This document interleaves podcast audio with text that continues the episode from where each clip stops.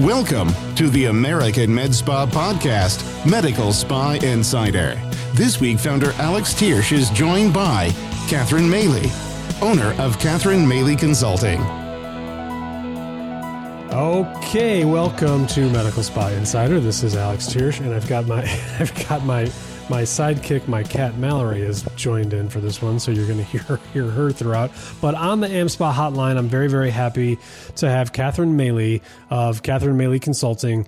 Um, Catherine is a um, an MBA, a consultant for plastic surgeons um, and cosmetic derms. She's been doing this for uh, 20 years. She's had her own business for 20 years um, in consulting, and you know really has has kind of seen this industry go from you know back where it was when when Botox was just kind of getting off the ground and getting going and becoming popular to where it is now. Catherine, I'm super happy to have you. How are you doing? I am great. Thanks so much, Alex. I really appreciate you having me on your podcast. I hope to add some value. And I'm a fellow Chicagoan like you, so I always like to talk to my people. I know. I, I that's that's amazing. When's the how often do you get out to Chicago? Never. Um, Sweet. Yeah. I don't go there very often anymore, but um, you know, if there's a meeting there, I'll yeah, go. But yeah. otherwise, the family pretty much moved yeah. west. You know, there's we all kind of left. There's like we, a there's a saying there's a saying that um, everyone from Chicago loves Chicago, but nobody lives there.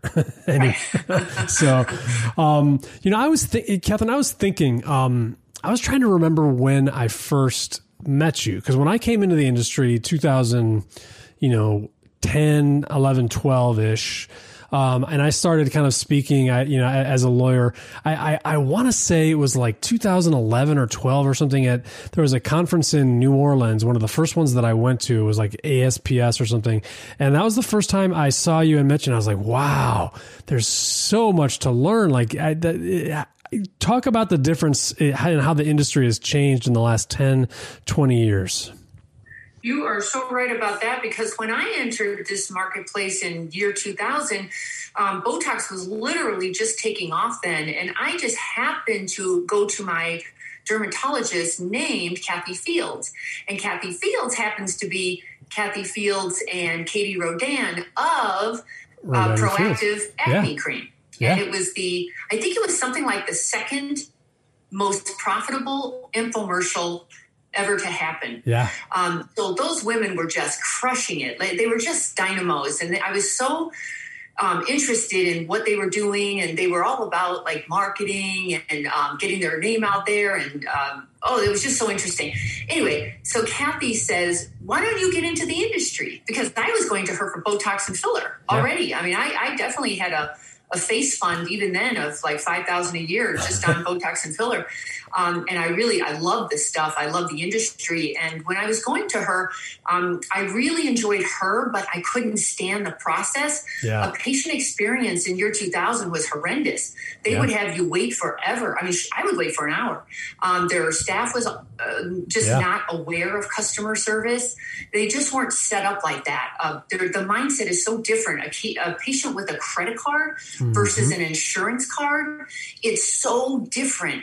And I remember thinking, these women are amazing. They said, why don't you get into the industry? And I looked around and thought, oh, why don't I get into the industry? This group could use some help. Yes. Um, you know, how to talk to an aesthetic patient who's an emotional patient versus any other kind of patient who has real pain, yeah. you know, physical pain. Um, it's just a completely different world. So I thought, huh, this is a good place for me to be. And I knew a lot about it. I know patients because I am one. Yep. Um, I've experienced um, cosmetic rejuvenation for a long time. So anyway, that's how I got in. I just, I saw a need in the niche and yeah. I went for it.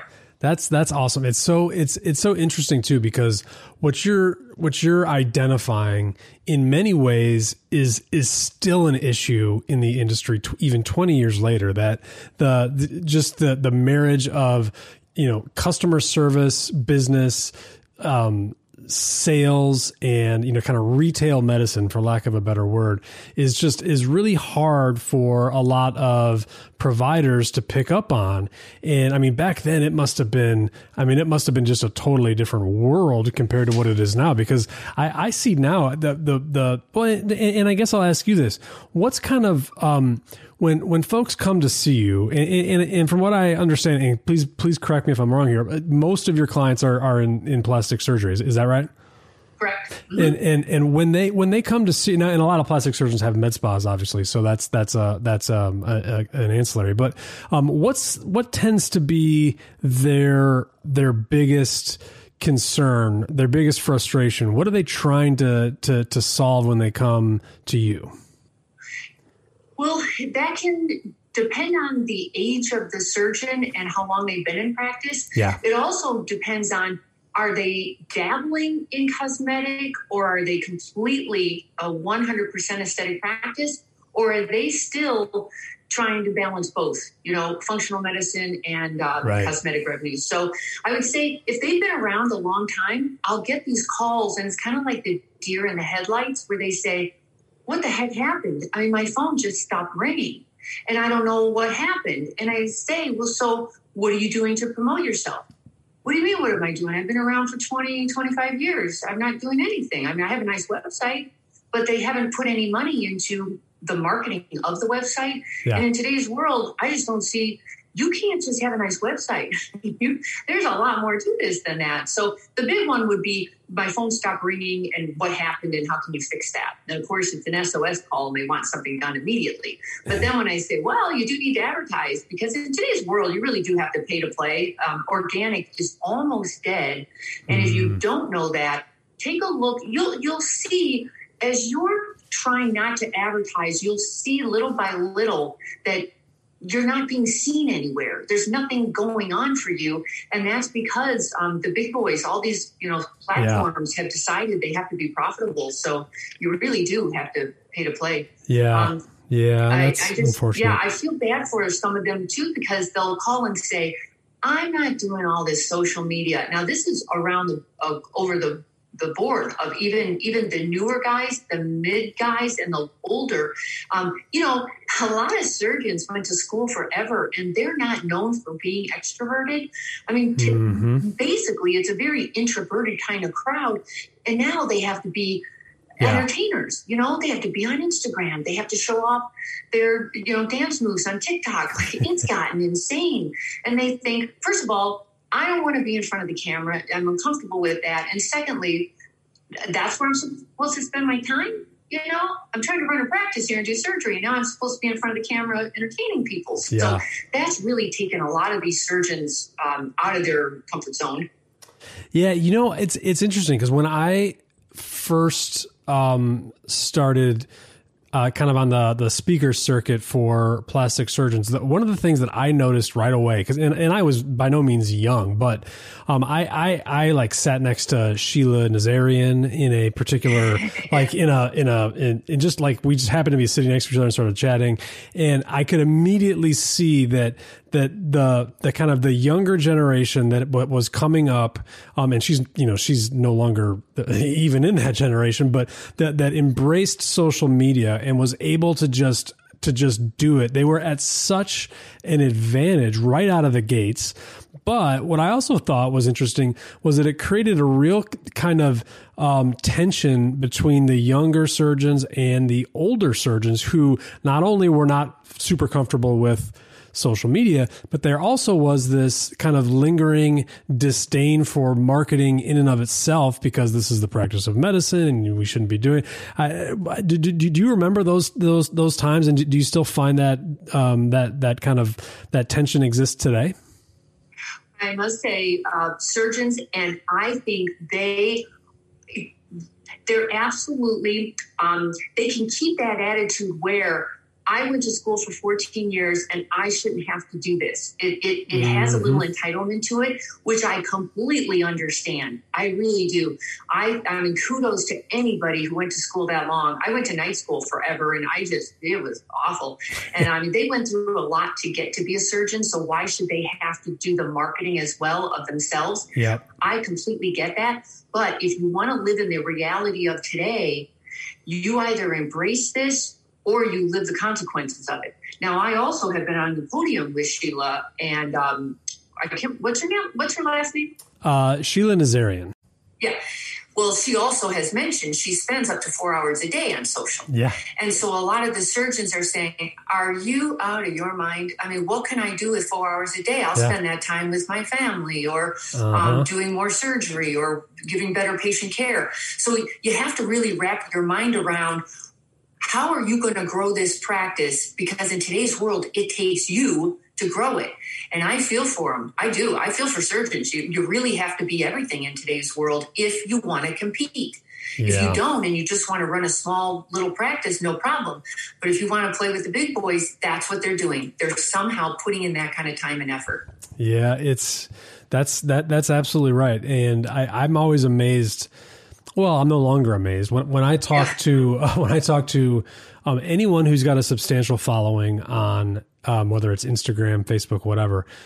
Like it, it doesn't happen by accident. The, the amount of time and effort that they put in to get, you know, a hundred thousand followers or eighty thousand followers, it it it it really is almost a job unto itself. And I just like, my goodness, these people who are doing that and they've got you know patients all day and they've got a family and you know whatever else they've got going on.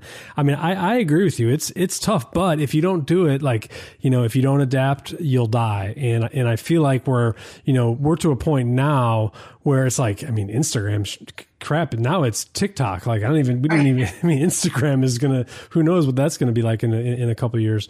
Um so I you know i, I guess well, I, I want to get at this in two different ways. Um, number one, what do you see are the most successful practices, like the the the, the physicians, the surgeons who are the best at running their practice and you know the most successful, versus the ones who who aren't? Is there are there common things that you notice almost every time? Is it the kind of thing where once you get on the phone, you can just tell like, oh boy, I know exactly what's going on here um, in terms of marketing or just running a practice? Well, I mean, kind of both. I mean, let's let's start with let's start with with marketing and just kind of let that tail into running a practice in general. Well, um, I can tell you when they call me, uh, one of the first things I want to know is what are you doing? Like, what are you doing right now? Where do you want to? Where Where are you now? Where do you want to go? And then how big is that gap? So how can we get there quickly? Um, so when we start with what are you doing now, I need to hear how much they're willing to put in versus time or money or getting help marketing the practice. If they're not willing to do any of that or do much of it or put any mm-hmm. money towards it, then I, I do have that, you know, that reality check and say, just so you're clear, while you don't want to spend any money on it or put any effort into it, you have five competitors surrounding you who put 10 times the money into that or mm-hmm. five times the time into that. So it really is a reality check. It depends on where you're at. You know, if you're right. in some, I've often said to the guys in these heavy duty markets like Beverly Hills or the jungle of Manhattan, why don't you move to Toledo, Ohio? Like, mm-hmm. like nothing against Toledo, Ohio, but it would be a whole lot easier because it's not just about what you're not doing. It's about what your competitors are doing. So it's like right. a double whammy there. Yeah, it's um how, how much do you um like when you're talking to a new client, how much do you go in and take the temperature of their of their competitors and say, well, here's what your competitors are doing? Because I mean, on one on one hand, I I'm always you know conscious of what competitors are doing, but I don't want to get too wrapped up in it. But with with in like Beverly Hills or New York, you're right. Like you can't if you don't if you don't pay for some marketing, you've got almost no chance of being ranked or anything, right? Right. Well, what I do is I always act as the patient. I've always been the conduit between mm-hmm. the patient and the surgeon. So I, when I am going to consult with somebody, I just act like a patient. and I Google them. And I, I don't Google them, I Google what I'm interested in. Right. That's another big issue. Surgeons have a tendency to talk about themselves and you know mm. how brilliant they are, and I get that. But there's a time and a place for everything. First, you just want to talk about the patient and the pain points of the patient because you have a patient with a problem and you have a solution. And at the moment, they just care about your solution. Then they care about you. Right. So that, I see that mistake made quite a bit. Yeah, it's it's a it's a balance between you know credentialing yourself, but the, I think it was I think it was Steven Dayan who once told me he's like, um, you know, no matter you could have a, a 20 year veteran of plastic surgery with the longest CV in the world, and they'll be they'll get their ass kicked by the the the young buck down the street who's great at social media because they just know how to they just know how to market. So your credentials are less and less important. Um, what are what are some in, in, your experience some common misconceptions about marketing and, and what people do to market their practices or what they don't do? Well, probably that they, you know, they don't think they have to market. Um, mm. that, that's a big yeah. problem. And also, you know, in today's world, all you need to do, I don't, it's gotten complicated. Granted, it's right. gotten complicated. But if you really look at this, what do patients care the most about? all they want is a patient cares that they're going to get a good result, they're not going to regret it, and they're going to be happy with their look. Okay. So, what do they need? They need social proof. If, if you didn't do anything else in your practice, at least put a whole, and that's why Instagram is so popular. Right. We want to see photos. We want to see the before and after right. photos and we want to see what other patients say about you who have already been down that road that we're considering going down. If you would just do that, everything should be a process. How do you get a good review? That should be a process. Just like you have protocol for surgery, you should have protocol for reviews. And how do you get those before and after photos? everybody's good at getting the before photo and then nobody mm-hmm. gets the after photo and then even if they get the before and after nobody bothers to upload it to the computer because they don't know how uh, you know technology gets in the way but if you could just remember the basics mm-hmm. of what does a patient care about and then make sure you make those particular things a priority you can almost win the game but you still have to do all the other stuff too I, right you know, I don't, yeah, you have to get it done somehow, some way. And if you don't want to do it, you know, hire somebody else to do it that you trust, but then make sure you're watching what they're doing to make sure they're actually doing what they say they're going to be doing. Yeah. Um, what, what, so, you know, you come from a, uh, a customer service background and a uh, sales background, among other things. Um, and you're obviously you you you're a self starter. You went to got your MBA at night, like you said. Excuse me.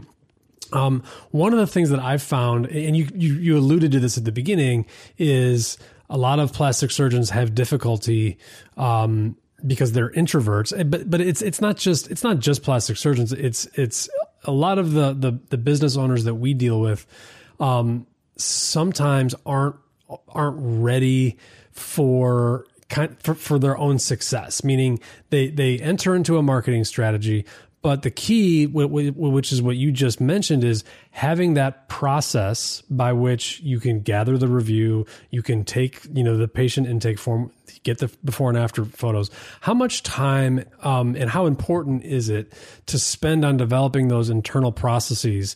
Um, one of the things I always worry about is someone runs a an ad or something, but then they they're not prepared structurally to to handle the patients that come in and you end up just making it worse. Does that make sense? Yes. One of my analogies is you know, when you invite people over to your house, don't you clean it, prepare food? Everything is prepared before you invite guests to your home. Mm. It's the same thing in our industry and any industry, especially when you're in retail fun medicine, where you are inviting people to your practice mm-hmm. and they need to have a fantastic patient experience every single time, no matter what. The biggest problem I see is consistency. Our five star practice is five star because you can count on having a same experience every single time. How many times you have been somewhere and you love these people, love, love, love them. You love your new best laser tech, Sarah. Mm-hmm. You love Dr. J. I mean, it, you uh, love, love, love. And then the next time you call to make an appointment, nobody answered the phone, or they hung up on you, or they were rude or dismissive, or you show up and now they make you wait. And You're like, what happened to this group? Well, you know, that is consistency that um, can really um, bring yeah. you to the top of the list if you can pull that off. And also, though, um, that's all about staff as well. So if you could get clear that's what everyone's looking for when they work for you and when the patients visit you. They're looking for clarity. What do you do? You know, what can you do for me? What does the journey look like when I'm interacting with you? And then what happens after that? Like all, you know, follow up and keeping in touch. And um, that's how you create this the staff for a lifetime as well as patients for a lifetime. You know, a lot of staff leave because of inconsistency, because they don't know mm-hmm. what's going on. They're confused. Like today, all we care about is selling more laser treatments when tomorrow we talk about okay now let's just focus on botox um, that's not how you would do it. You focus on the complete value of a patient wherever they're at in the mm-hmm. on the mm-hmm. stairway. You know, a lot of patients start with Botox. Heck, they start with a facial, yeah, yeah. and then they work their way up to microblading or micro needling, and then they finally get to Botox, and now they're hooked, and now they want fillers, and now they want lasers, and now they want surgery, or they go the other way around. They first want surgery, and now they're hooked because they think to themselves, God, I feel so good about how I look. What else can I do? Especially women, we're terrible with that. Mm. We, we just move to the next body part that we don't like, and then we, you know, focus on that for a while. But if you could um, get into that frame of mind of patient for life, that's how mm-hmm. you win this game as far as i'm concerned because mm-hmm. it's costing you a fortune to get a new patient but keeping that patient is minimal if you have your processes down if you if the staff knows what you want from them if they follow your protocols then the patient will be more comfortable because they'll understand oh okay this is a really well run practice. Candela is getting in on the excitement of med spa madness with some great med spa device sales, offering the most popular aesthetic and body treatments being asked for today, including the popular Uden E2, Exceed, and VelaShape. Whether your business is seeking new revenue streams through microneedling, skin rejuvenation, or body contouring, Candela has the products, clinical training, and marketing support teams in place to increase your success. These deep savings end March 31st, so call Candela at 800 733 8550 extension 1 and tell them you're seeking the MedSpa Madness deals.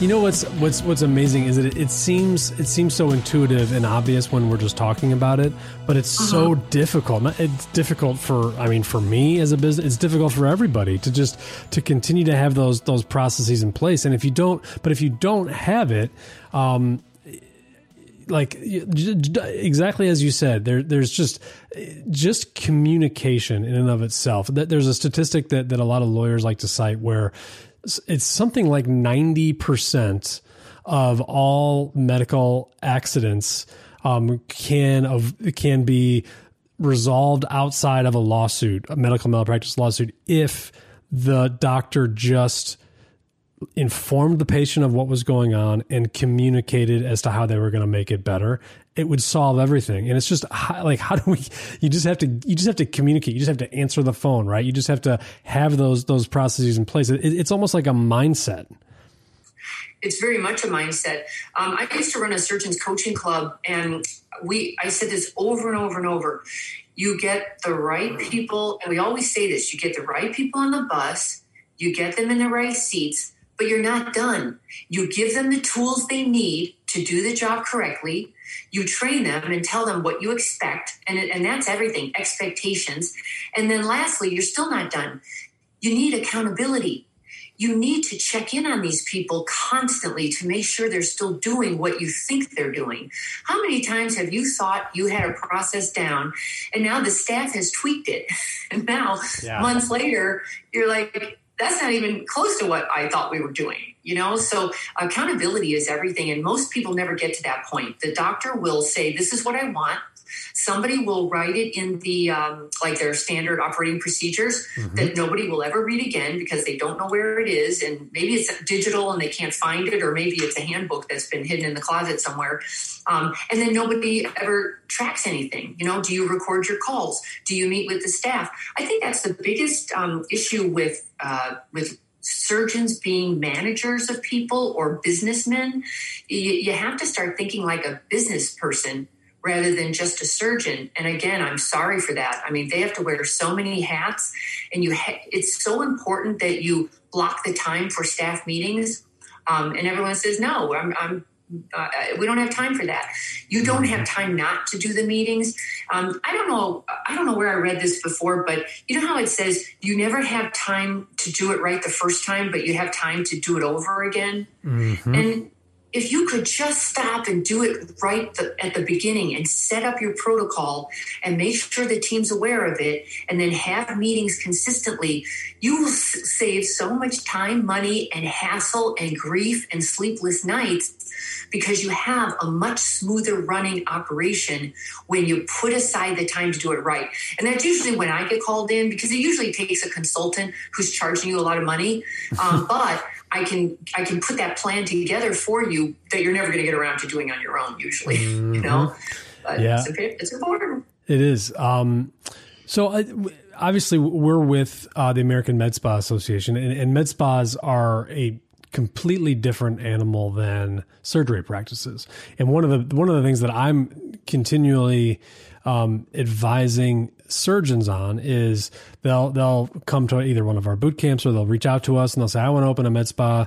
This this looks so great. It looks so easy. Everything you know, the money's just coming in, and it's it's the almost the hardest thing is to convince them and, and these are often surgeons who have very successful surgery practices that are very well run. It's to convince them that running a med spa is a very very different animal than running a surgery practice and they almost have to get out of their own way and get out of their own headspace and either readjust their thinking that this is going to be you know a lot more volume a lot a lot lower um, you know revenue per treatment, revenue per per provider, and and, and a lot lower margins sometimes, and, and, get into this idea that you're almost in a retail environment. Have you found that number one, a lot of surgeons are kind of desperate to open a med spa, and it's kind of the you know almost the the thing that they feel like they have to do. But then number two, um, that they tend to maybe not be as astute at running a med spa as they are running running a surgery practice. Well, it's a completely different business for sure. Yeah. Um, I know um, before a long time ago, when I first got into this, surgeons doing injectables was unheard of. They would never waste their time doing injectables when they could do surgery. And so, of course, then when when things change in the culture and uh, I mean, honestly, I grew up, I mean, I was in San Francisco, and the only people who had plastic surgery, the fun kind, were the celebrities and the socialites. And now, um, now that the market has grown and the demand has, I mean, exploded, now everybody's a, a potential cosmetic patient. So now this now everyone's all stuck going, okay, now what do I do? So the surgeon said, Oh wait, I take that back. I do want to do injectables. you know, because um, they learned if you don't do the injectables and get to know somebody, you're never going to get to the surgery because there's so many other stops that they're going to make.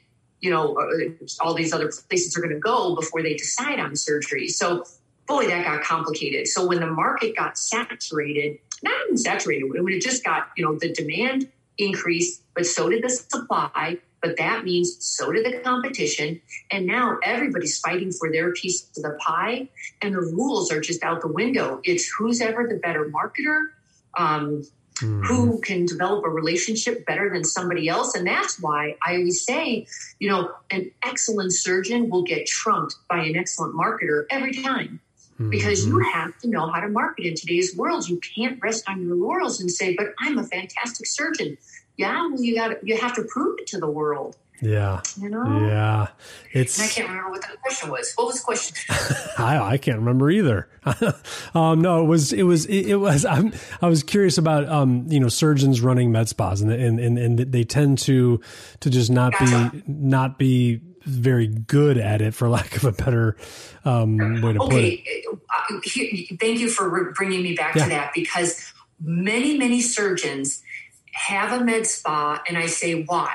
and they'll and it's like off site it's somewhere else yeah. and i'll say why did you do that and they say it's a feeder to surgery from another area mm-hmm. i have never understood having an mba i have never understood the business sense in running a place that you're never at or you're you can't control because you're never there.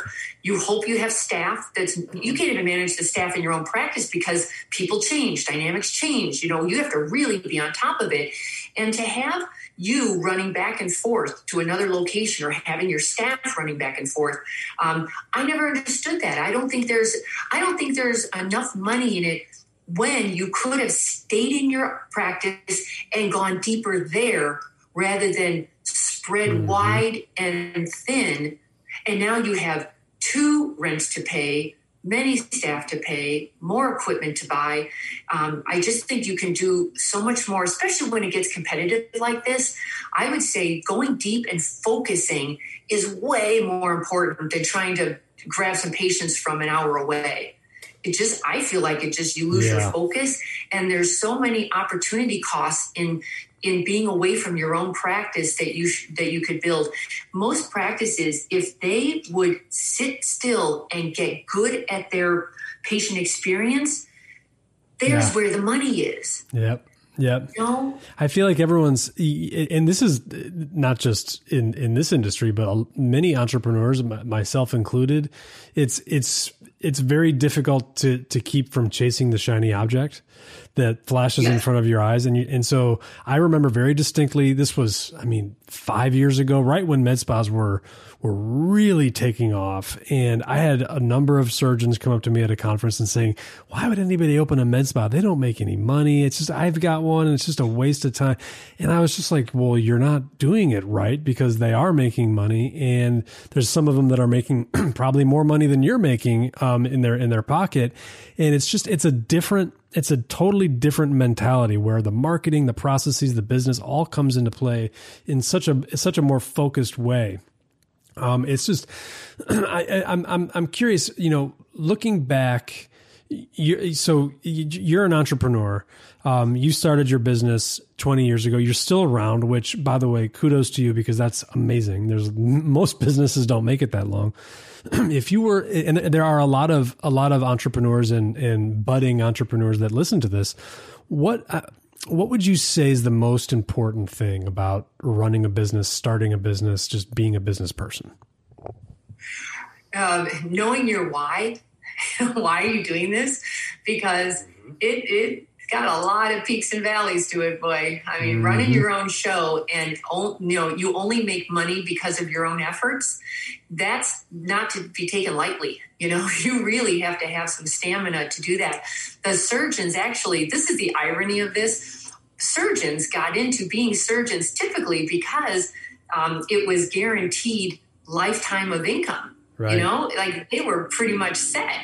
And all of that turned on its head as well. Like I know some surgeons who, you know, are only you know good for another two months you know when things go bad they've only got a couple months to to live and then they're out um, it doesn't help that a lot of them have huge overhead yeah. um, I, I, just i always look at that and think wow you know live live like you did as a student you know, for a while um, before getting into that heavy heavy overhead um, but uh, gosh i can't remember where were we going with that uh, surgeons oh, i keep losing my train of thought it's it's okay. You, I, I asked you what the um what your the best piece of advice you had for for aspiring entrepreneurs, and you said know your why, which I think is amazing.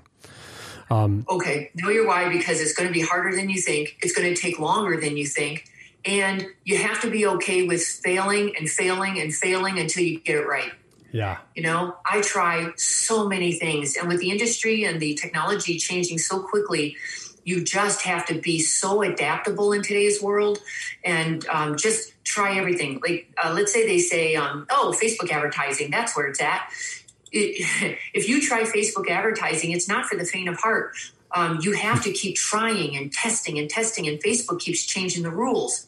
So you're constantly trying to figure it out. You have to stay nimble, open minded, but the irony of that is on the other hand that's where the shiny objects come from mm-hmm. you know? Mm-hmm. you have to really get you'll they there's a saying that you really get to know yourself when you're when you have a, a, an illness like a really serious illness or when you decide to run your own business. And that is so true. You you see how much pain you can put up with before you sit down and quit you know? It's, um, that's right. but nothing is taken nothing is taken for granted anymore in today's world. It's gotten way too competitive and sophisticated and mm-hmm. you really have to stay on your game and you can't rest on anything you have to keep at it constantly watching what's happening especially in our industry too you know um, uh, things change like technology changes uh, mm-hmm. cultural things change mm-hmm. patient mm-hmm. needs and wants change and you're tr- constantly trying to figure out which one of those are you going to chase for example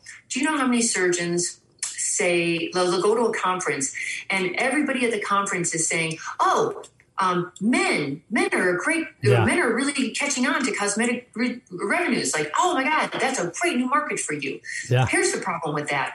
As far as I'm concerned, coming from a, a business perspective as well as a marketing perspective, when our industry is 85% females, why in the world wouldn't you just stay there when you have a female who loves to talk to other females and she's okay, you know, telling people about her experience.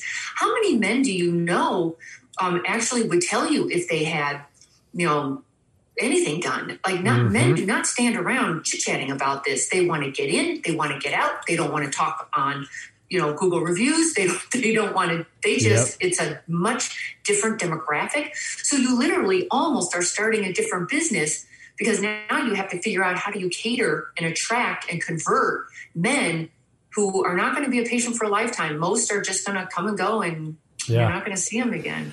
Men have been the kind of newest, greatest patient demographic in aesthetics for the last like 20 years. Like every right. year it's this is the year where men are going to be more than and every year it's it's exactly 12 to 15% of the market every single time. I mean it's it's like there's I I, I completely agree with you. I, it's and, and I think one thing I always notice and, and, this comes from my own experience, but I also now as I'm as I'm getting old and gray, and I and I see younger entrepreneurs come up. One of the biggest mistakes people make is exactly what you pointed to: is that they they don't spend enough time in their own backyard, like really focusing on what they have developed who their patients are and it's almost like you can go out into your backyard you can shake the tree oranges or whatever fall off and, and, then you've got you've got some food you can do it. Most people are just too busy looking into everyone else's yard thinking about how you can do it how you can get more and more and more and it's just it's you end up getting stretched too thin and you don't have enough time or enough bandwidth or enough resources to to to do it all and you end up hurting your own house. Do you find that to be true Absolutely. When you take your eye off the ball that was actually your golden goose, yeah. that's that's what usually ends up happening when some, when a practice is in trouble and we look at okay, where's the money coming in, but where's the money going out? Usually the answers are always in the numbers and almost the first thing I do, I recommend cut cut half the things you're doing, half the procedures you're offering, half of the silly, the just the silly stuff, because mm-hmm. it's such a distraction that it's taking away from what really I always just say follow the money. Who gives you the most money for the less hassle, the least hassle, and who has the longer tail, um, yeah. kind of um, lifetime average value for you. Yeah. Follow, the, get more of those. Like, if, don't chase a facial if you can get a package of lasers plus I used to have this great, I used to work with spas all the time. The best package I ever did was buy, lay, buy both Botox and filler and get a free IPL treatment. Mm-hmm. My God, we used to sell that like gangbusters. And you know why? Because lasers, Botox doesn't catch, kick in that quickly. You know, it doesn't like right. overnight. And we all want that instant gratification. So we would give them Botox, but then we would give them a little filler, you know, to really show an instant result. And then the laser would be something else that happens, mm-hmm. you know, mm-hmm. soon, but not right that second. And they were now they now are have been introduced to three different procedures, and they have a beautiful relationship with the practice, hopefully, because they've returned a couple of times. And now you take their photos and you show them their before photo, and then you show them their mm-hmm. after photo.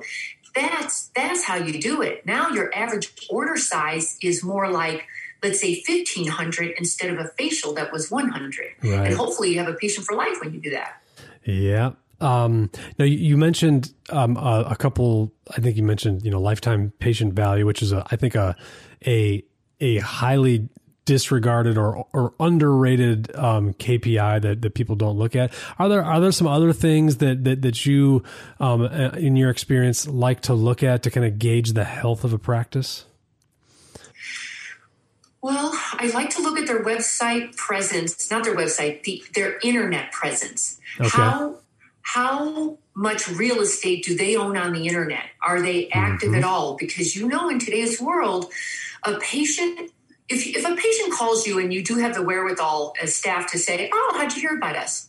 Oftentimes they'll say Google, yeah. for example. And then when they come in and they fill out the patient intake form, now it says, um, Instagram. But then when they get in to do their treatment and they get to know their technician or the doctor and they're chatting and they're mm-hmm. feeling more comfortable, well, guess what this, the answer really is? My girlfriend mentioned you to me. Mm-hmm. So I checked you out on your website and then I headed over to Instagram. Right. And, you know, and then I, so now I have a much better picture of you and that's when I called. Do you see how it's gotten so zigzaggy now mm-hmm. that you need to be everywhere and that's that's the challenge mm-hmm. you've got to be everywhere the patients are when they're ready so for example that's why most play the google adwords game if they're in a highly competitive area mm-hmm. and uh, i highly recommend you pick one body part pick one audience and put all your money in that because you have to compete with the other other heavy hitters. So some of these um, surgeons, while you're spending a, a, thousand a month on Google AdWords, there are others who are spending 10, 15 grand on mm-hmm. Google AdWords. So they're going to crush you on on Google, you know, right. on that channel. So you're constantly trying to figure. My goal in life is for everyone to focus. You can't mm-hmm. be everything to everybody. Yep. Pick something. Pick a procedure. Now, I'm talking about external advertising. Right. Pick a procedure or pick a an audience, but stay very focused when you're attracting patients. But then, way more broad, once you've attracted them, now you want to cross promote all your other services. Because a pa- how many times have you heard? I mean, not, not you, but your audience. Yeah. How many times have you heard, oh, I didn't know you did that? Yeah. I guarantee you're never getting all of the patient's disposable income. They only see you as a particular procedure or treatment, and they'll go elsewhere. They'll, they'll divvy it up. They'll go to, they'll just divvy yeah. it up. The goal is to get so good at what you're doing. Your processes are right on, your staff is friendly, your phones are answered like clockwork, and keep that patient with you today tomorrow, next year, five years. And um, I know this happens, especially now that it's gotten so competitive. Everyone, it just feels so. I need, I need the money now. I need them to say yes now. Um, yeah. And I, I would just recommend play a long game.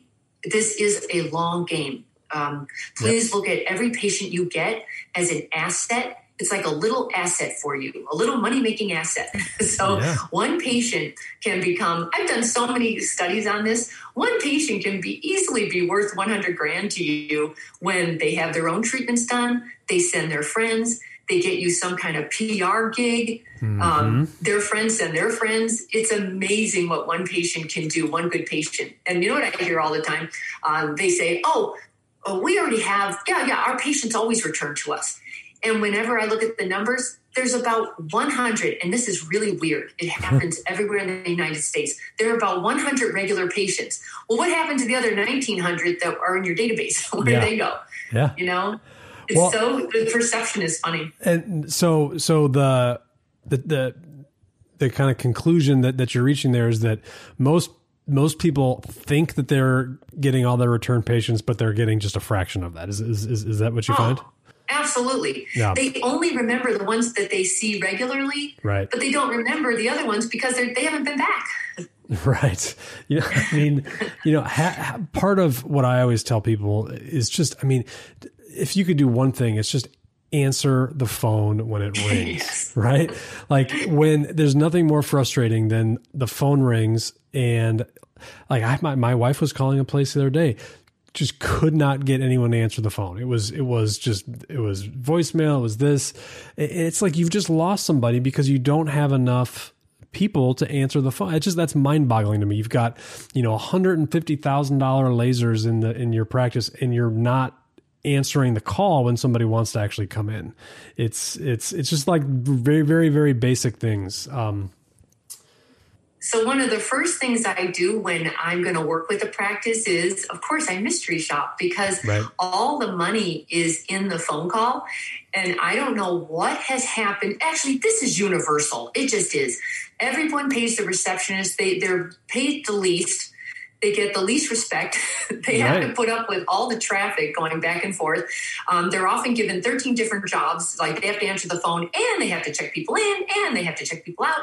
Um, and they don't have a backup. So uh, I, if you could just fix your phones, that's typically a 30% increase in revenues right there. Wow. Plus, if you get that right, you don't have to advertise as often. So right. um, the, the phones are everything. I love to train staff on how to answer a phone.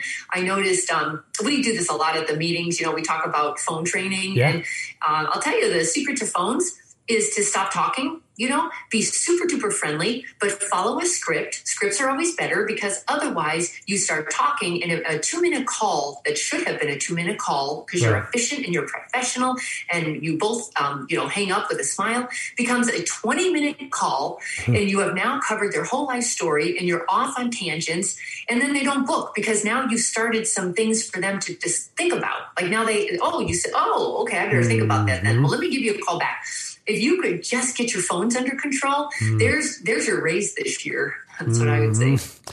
I think that's incredible advice. Um, truly, because that's it's it's it's it's very true. I have that issue. I mean, I just start rambling on, and um, so Catherine, I really appreciate you coming on. I I think you've you've provided some absolutely amazing insight, and I know um, that people are going to be interested. Where can folks find you? And we'll make sure to include this obviously on on our uh, our website as well. But if someone's listening, what's the best way for them to reach you if they want to talk more? Sure. I have a website. It's my name, catherinemaley.com. And if they're interested, right on the homepage, I have a new uh, guide that I created for marketing, okay. all the ways that are working now to market your practice or spa, doesn't matter. Um, so it's catherinemaley.com. And then if you wanted to um, talk to me on Instagram or DM me, that's Catherine Maley MBA because somebody grabbed Catherine Maley. and and Maley is M A L E Y, just so you know. And I appreciate you joining me, um, Catherine. It was uh, it was it was interesting. We'll have to have you back. Okay. Thank you so much, Alex. Appreciate it. Thanks for joining us this week with the American Med Spa podcast, Medical Spa Insider. This week, founder Alex Thiersch was joined by Catherine Maley, owner of Catherine Maley Consulting. If you're new with us, we would love to invite you to hit the subscribe button. Click it now so you can get AmSpa content delivered to you each time. Leave a rating and a review. See you on our next episode.